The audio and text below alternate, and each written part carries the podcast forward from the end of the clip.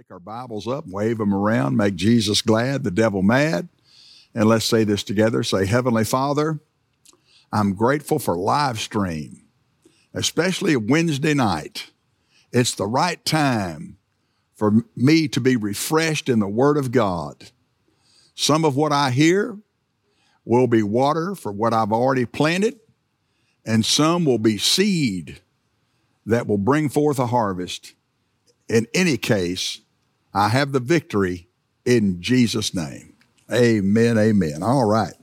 Let's turn in our Bibles to Second Corinthians chapter 12, and we'll read a few verses here, verse starting with verse 7. Paul's writing to the Corinthians and he's and to us.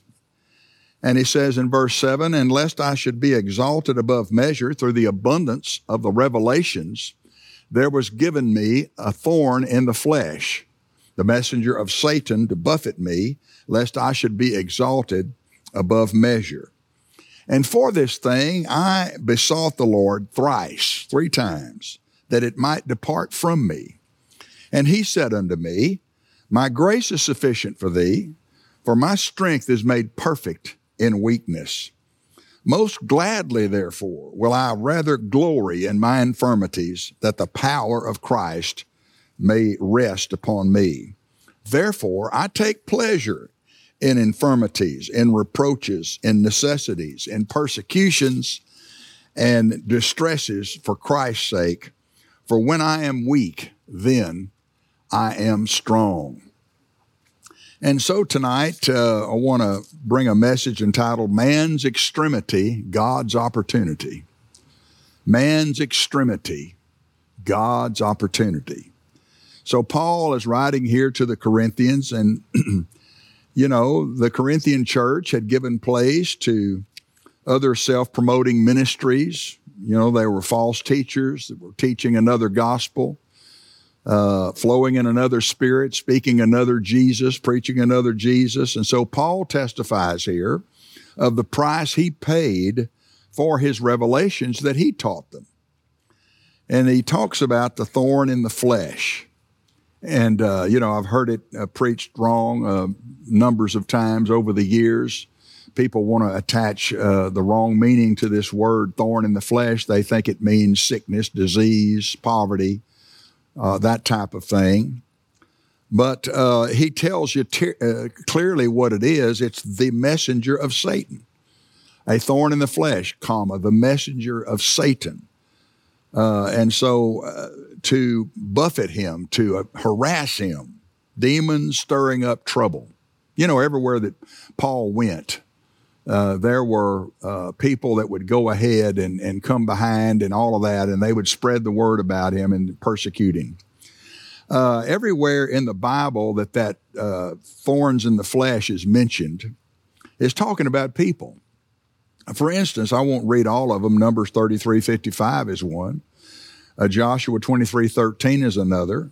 Judges 2, 3 is another. So there's, there's three witnesses right there, but I'll just give you Numbers 33 uh, Moses warns the children of Israel. He said, If you do not drive out the inhabitants of your inheritance, if you don't drive them out in, in, in the land, they'll become pricks in your eyes and thorns in your side.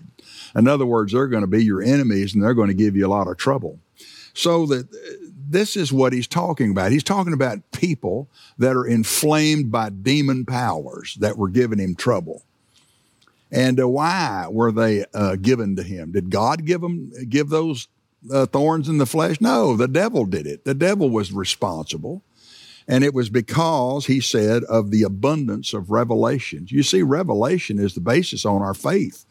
Our faith is always built on revelation. So when revelation is preached, your faith is built. So if the devil can get somebody to stop preaching the word and, and get them moved off of the revelation and get uh, baptized in all the trouble, he can stop them.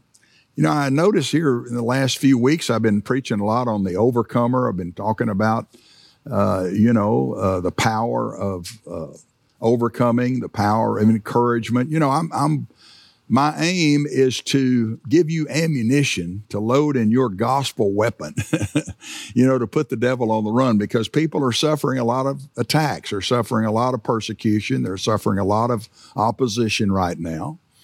Uh, why? Because we know the devil knows his time is short and he's come with great wrath. So my heart is to give you the ammunition you need to counteract these things. You know, the devil always opposes revelation. You know, Paul said in 1 Corinthians 16 9, he said, A great door and effectual is open unto me, and there are many adversaries. you know, uh, he said in 1 Thessalonians 2.18, he said, you know, I wanted to come to you numerous times, but Satan hindered me. Wow, what a statement that Satan hindered uh, Paul from visiting the Thessalonians. So with every promotion, with every uh, answered prayer, with every victory comes greater opposition. And, uh, you know, I like to put it this way the devil's a good counterpuncher. You know, in a boxing match, you know, somebody can throw a good punch and land it. But a good counterpuncher, while that punch is being landed, they can throw their own punch. And that's what the devil, he's a master at counterpunching. You might, you might knock him down, but he, in the, in the process, he's liable to throw a punch right back at you that you're not prepared for. So, you know, I like what Peter said, First Peter chapter four, think it not strange concerning the fiery trial, which is to try you as though some strange thing happened unto you, but rejoice. See, that's what Paul was doing. He said, I, listen, I gladly suffer these things because I know I'm on the winning side. I know they're temporary. I've got the power. I've got the authority to turn this thing around. I'm not, I'm not the victim here. So, here he mentions this I, I, besought the Lord three times. See, it was before he knew the answer. you know, all the Bible is progressive revelation. Paul didn't start out knowing what he began to teach here in the epistles. He had to learn it. He had to learn it by revelation. He had to learn it by experience. And so when these people, the Jewish people actually is who they were, they, they would come and, and cause all kind of, uh, rioting and gossip and trouble. And, and, you know, they would stir up a hornet's nest for him.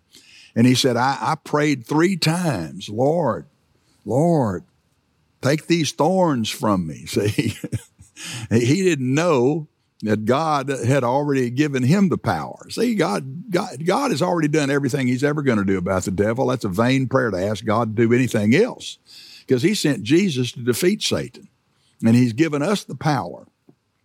So he could have said it this way. This is, this is the way the Lord heard him praying that. Eh, the Lord heard this. Oh Lord, you forgot something. Please come back down here and finish what you started and do something about these thorns.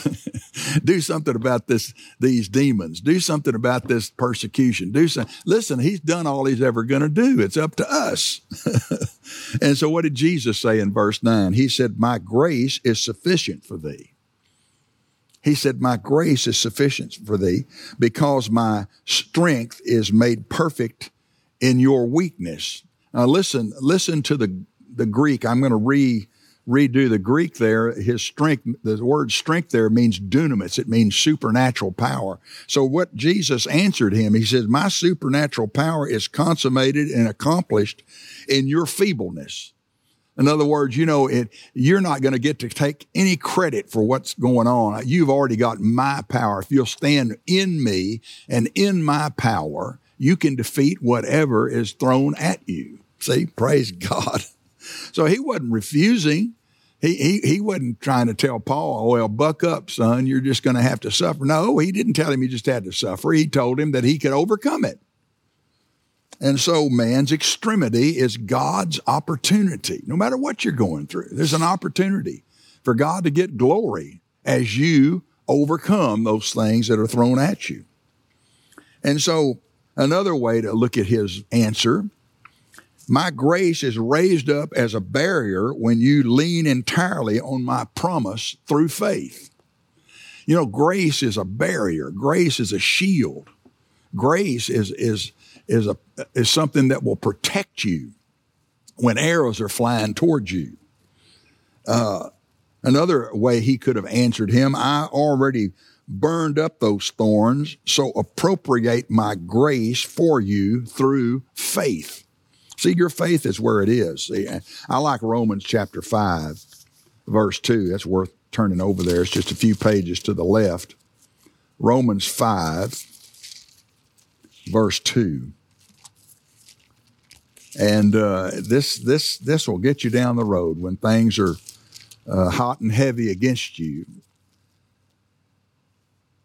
It says in, in uh, Romans 5 2, we have access by faith into this grace wherein we stand and rejoice in hope of the glory of God. See, that's why Paul could rejoice in the tribulations and trouble and all of that for Christ's sake. What, what do you mean for Christ's sake? Well, for the gospel's sake. And we're all, we're all going to suffer things for the gospel's sake. But that doesn't mean we have to just bow to that suffering. We can rise above it and get through it and turn it around. So, uh, there's nothing more that God can do about it. We have access to this grace or to this barrier or, or this protection through faith. And faith is what you say out of your mouth. Faith is what you believe in your heart. Amen. Man's extremity is God's opportunity wherein we stand. Think about that word stand. Let's turn over to Ephesians because the devil's trying to get you to fall. He's trying to get you to get on the ground where you're vulnerable. You know, I mentioned this the other day about uh, uh, be vigilant, be strong, be vigilant for your adversary that as a lion walketh about seeking whom he may devour. And I was talking about the lion and how they uh, get their prey on the ground. They can't really do much with the prey until they finally weaken them enough to where they can get them on the ground. Once they get the prey on the ground and off its feet, then, you know, it's just a matter of time. They're going to they're going to choke out the, the prey. They're going to cut off its oxygen, and then they're going to devour. And uh, so, you know, we have to stand up against the devil's attack, and we do it by tapping into God's grace. Let's look at Ephesians chapter 6, verse 10. Finally, my brethren, be strong in the Lord. See, it's not about you being uh, determined. It's not about you being strong in yourself. It's not about, you know, it's not about you. It's being strong in the Lord. In other words, the idea that you're in Christ, that the devil hadn't attacked you, he's attacked Christ. Be strong in the Lord and in the power of his might. That word power there is the same word as strength. It's the, it's, it's, it's dunamis.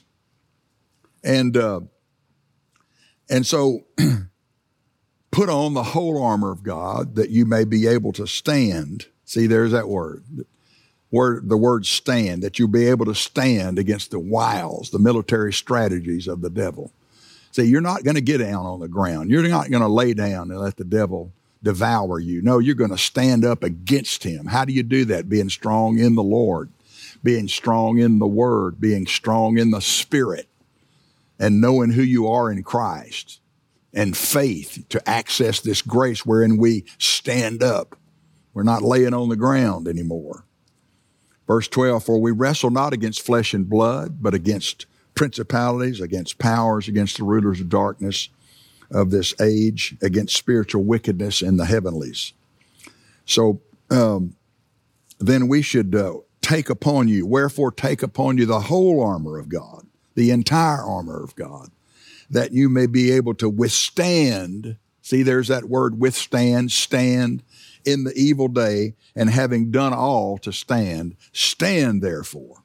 See, notice the emphasis on stand, withstand, stand, withstand.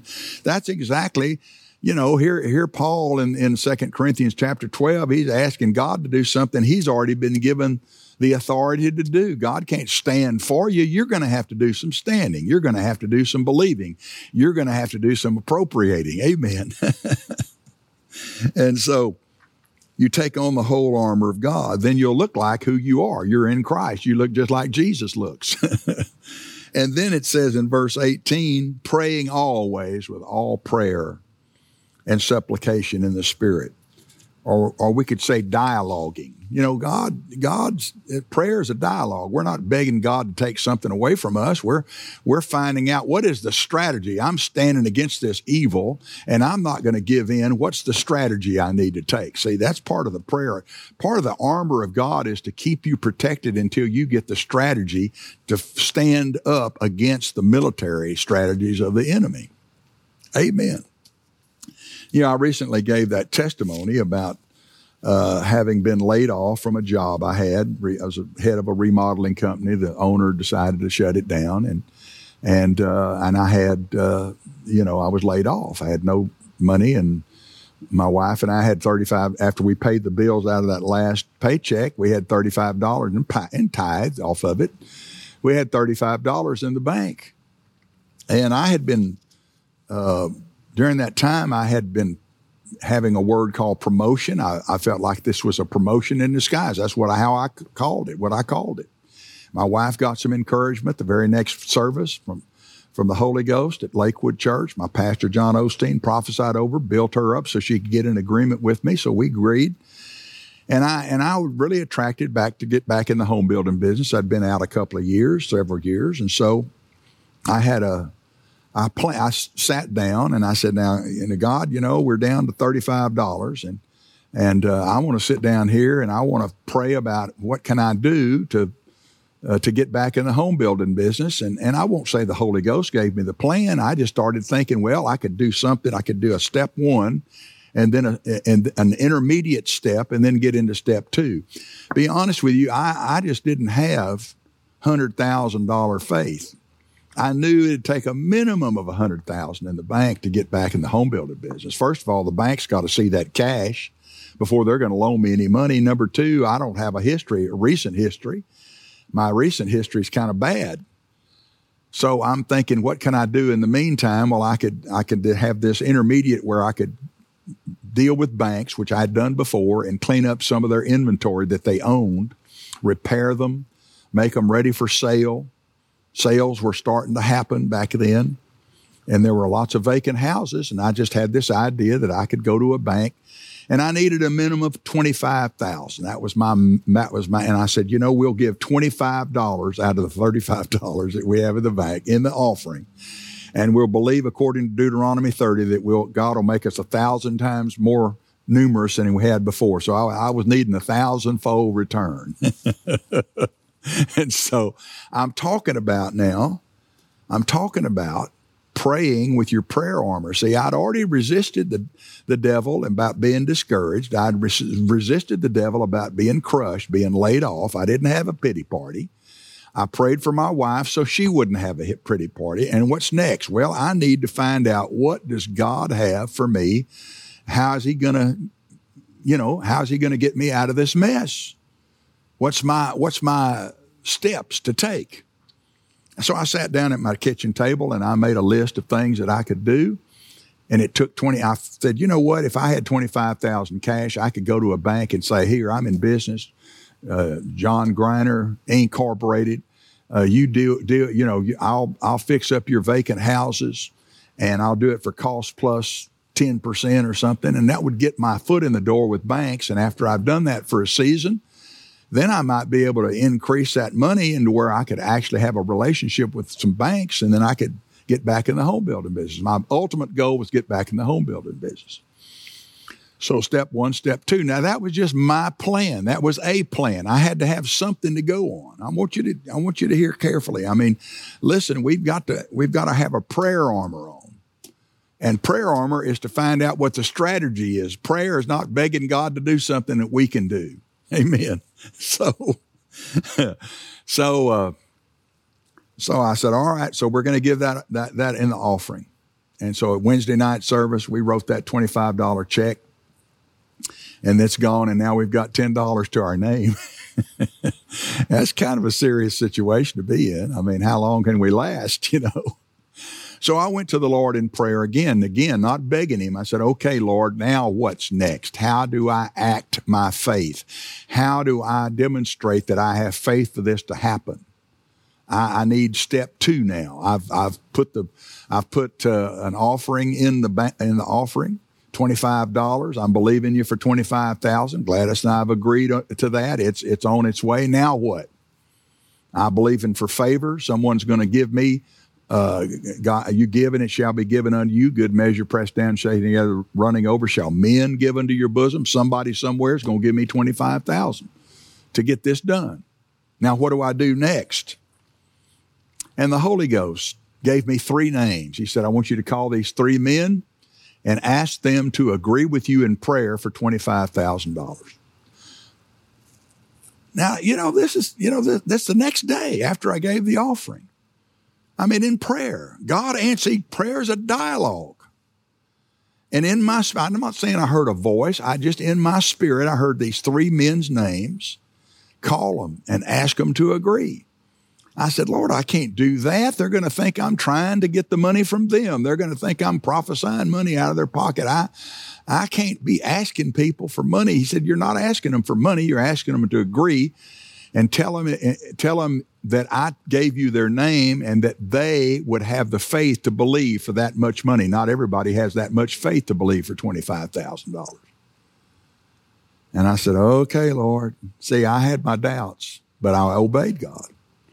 And the first person, I told him, now listen, I'm not asking you for the money. I'm asking you for the agreement. God told me that you wouldn't be intimidated by believing for 25,000. And they had blessed, that blessed that first person. Man, they, they kind of liked the idea that God thought about them in that way. And they agreed with me. Person number two agreed with me. Same thing. Person number three, I got them on the phone and they wept. They started crying over the phone. Will you come to my house? uh, my wife and I want to pray. I, boy, I really witnessed it with this. And to make a long story short, that man wound up being my partner and not for 25,000. In a matter of about a month, we had 100,000 in the bank and we, we, we started our home building firm together.